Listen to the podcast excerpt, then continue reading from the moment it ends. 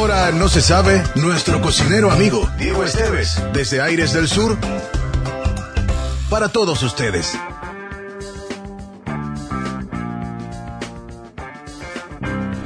Siga. No, no, ¿cuál? Carne. Está muy rico y estamos al aire. Lucas, ¿te gusta Lucas? Me encanta. Buenas, Lucas, Agustín, Cintia, ¿cómo están? ¿Cómo va, Tiene un Diego? sabor increíble. Bueno. Exquisito. Qué calor que hace. Es Tra- como un Sí. sabor de comida de abuela. Eso, Lu- Cintia me está diciendo eso y decía que era el mejor halago que me podían hacer, ¿no? Que, que la comida tenga gusto a abuela es como, Muy rico. Sí, es lo mejor. es un halago, Sí. es un halago. Y Gaby el otro día hizo una analogía, estábamos comiendo, me vino a visitar mi amigo Gabri Vallejos, que le voy a mandar un saludo muy grande, y decía, boludo, vino mi vieja a mi casa, dice, agarró una cebolla, un morrón, una zanahoria, un cachito de cordón de lomo, y dice, y me hizo un guiso, yo hago lo mismo, los mismos ingredientes y no me sale, No. y dice, es como el blues, dice. Claro. Sí, porque el tipo el negro estira la cuerda y vos tiras la misma cuerda mismo, y sí. no suena, ¿viste? Tiene que ver con eso, también tiene que ver con la que las madres lo han hecho mil millones de veces el plato, lo han cocinado siempre con mucho cariño para los seres queridos y eso siempre es lo más importante de todo. Hoy traje una receta muy rica, muy simple, que, ¿qué les parece chicos? Está buenísimo. ¿eh? Es un arrocito, un arroz caldoso, pues no llega tampoco a ser un risotto. Tal vez ahora se nota menos el caldo, pues en el viaje se fue absorbiendo, pero la idea es que sea un arroz medio caldoso, con bastante especiado. Y con, me inspiré en algo, los chicos todavía no saben lo que están comiendo, pero me inspiré un poco con el tema este del aumento de las carnes. Y yo los quiero ayudar mucho a ustedes y presentarles cosas que estuvieron siempre, que tal vez mucha gente no se anima a comer o no... O no No las usamos. Bueno, no las usamos. Y además ahora hay que aprovechar los cortes que no son tan caros, ¿no? Exactamente. Claro. Por eso hoy traje un arroz caldoso con corazón. Lo que están comiendo es corazón. No. ¿eh? Y es- la verdad que es una carne muy rica, muy magra a pesar de lo que muchos creen, porque el corazón, eh, digamos, magra al nivel de que no tiene mucha grasa intramuscular, digamos, tiene se, se acumula toda la grasa en los costados del corazón y si nosotros le quitamos toda esa grasa estamos comiendo una carne súper magra. Es todo músculo. Claro. Es lo que le da energía, eh, la sangre, energía a todo el animal, digamos, bueno. Y mucha gente, cuando mucha gente me dice, no, a mí las vísceras no me gustan, todo ese tipo de cosas no me gustan, digo, bueno, mejor que ni te enteres lo que, de qué están hechas las salchichas. Mm. Porque quiero que sepan que todo, absolutamente todo lo de la vaca se aprovecha y lo que vos no ves en la carnicería se, utiliza para otra cosa. Y saberlo utilizar y, y- y además que es un corte súper barato, súper rico, pueden hacerlo el corazón. Típico cuando van a Perú, comen anticuchos, el anticucho es de corazón. Ya les voy a hacer anticuchos. Es algo ideal para hacer a la parrilla, los anticuchos. Bueno, vamos a pasar a la receta de este arroz que está un poco especiadito, tiene comino, tiene coriandro Está buenísimo. y, y el corazón. Vamos a arrancar con mucha verdura. Siempre cuando hago arroces me gusta meterle mucha verdura. En este caso eh, elegí cebolla, zanahoria, cebolla de verdeo, eh, zapallito de tronco, berenjena, apio. Todo eso lo vamos a rehogar. Si lo, si lo vamos a hacer en una paellera, por ejemplo, lo podemos hacer directamente en la paella. Dije paellera mal, en la paella. O en una olla, donde sea, lo, lo regamos todo con un poquito de aceite y de manteca. Le voy a poner un poquito de ajo. Voy a rehogar bien todo esto. Sin, que, sin llegar hasta, hasta el punto que la verdura se me va a, a desarmar porque todavía le tengo que agregar el arroz. Bueno, le voy a agregar el arroz que para calcular arroz por persona, más o menos, ustedes tengan la medida de, de de una tacita de café americano. ¿Vieron el café americano? Porque por ahí la tacita de café chiquito es poco. La del americano es ideal como para una persona. Le agregamos, y bueno, la cantidad de verdura depende eh, cuánto tengan que limpiar su cuerpo. Me gusta ponerle mucha verdura. Eh, le agregamos la, la ta- la ta- tacita de arroz y nosotros previamente podemos tener un caldo caliente, que tengamos un rico caldo.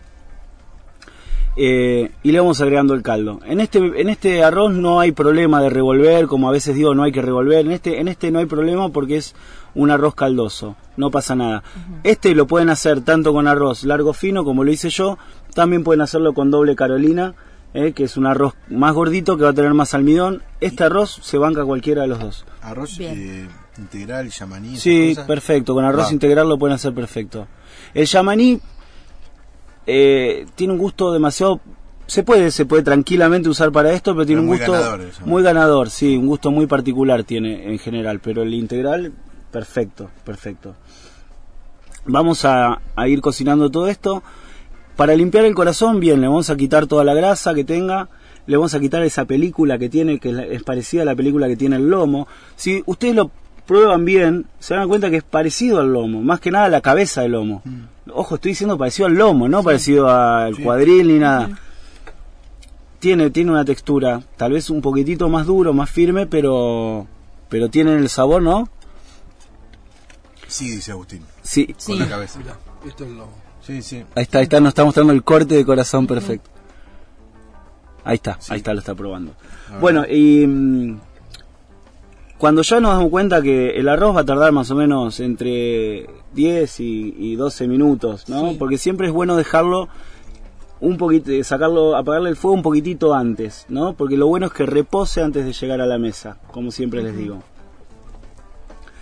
Eh, cuando nos falta un poquitito, ahí ponemos una sartén y vamos a saltear en aceite y manteca el, el corazón. Lo salteamos para que tome buena coloración y, y- y tome un saborcito caramelizado.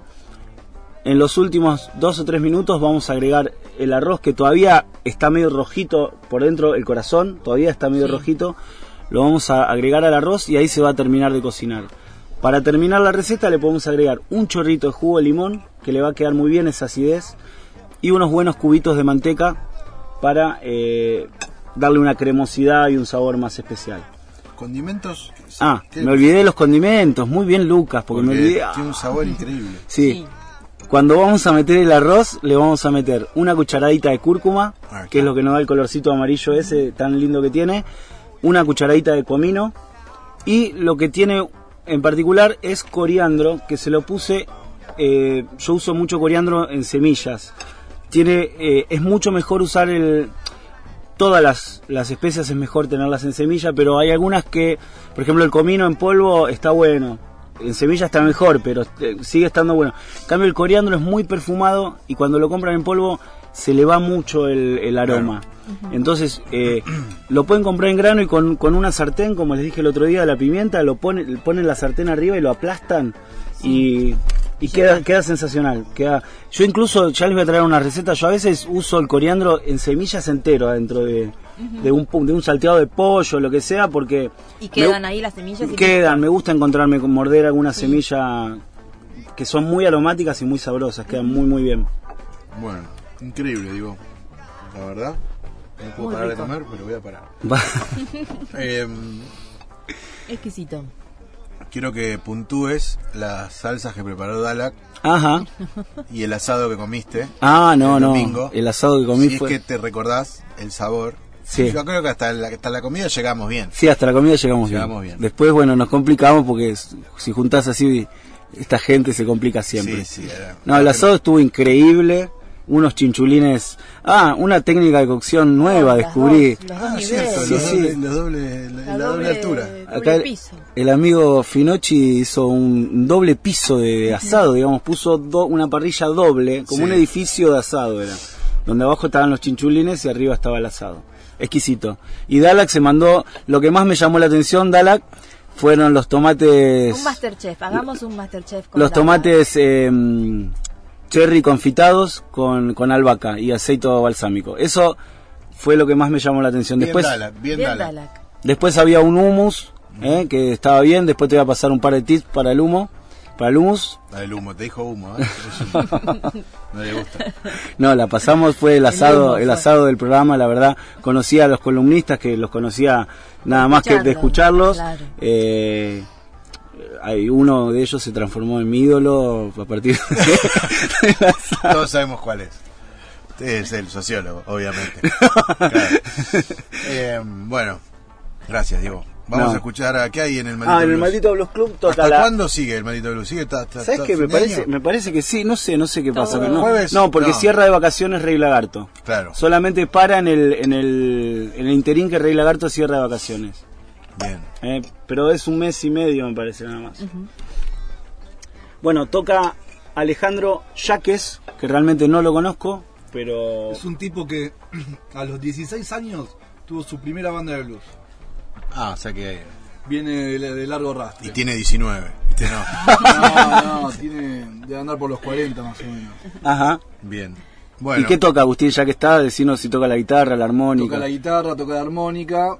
eh, y si no me equivoco, vamos a escuchar una canción que se llama Moaning. Morning.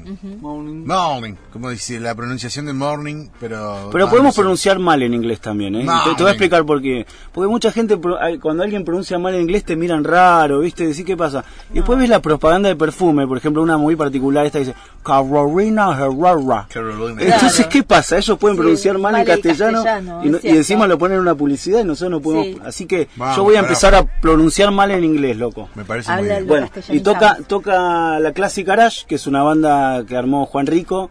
eh, para cuando no.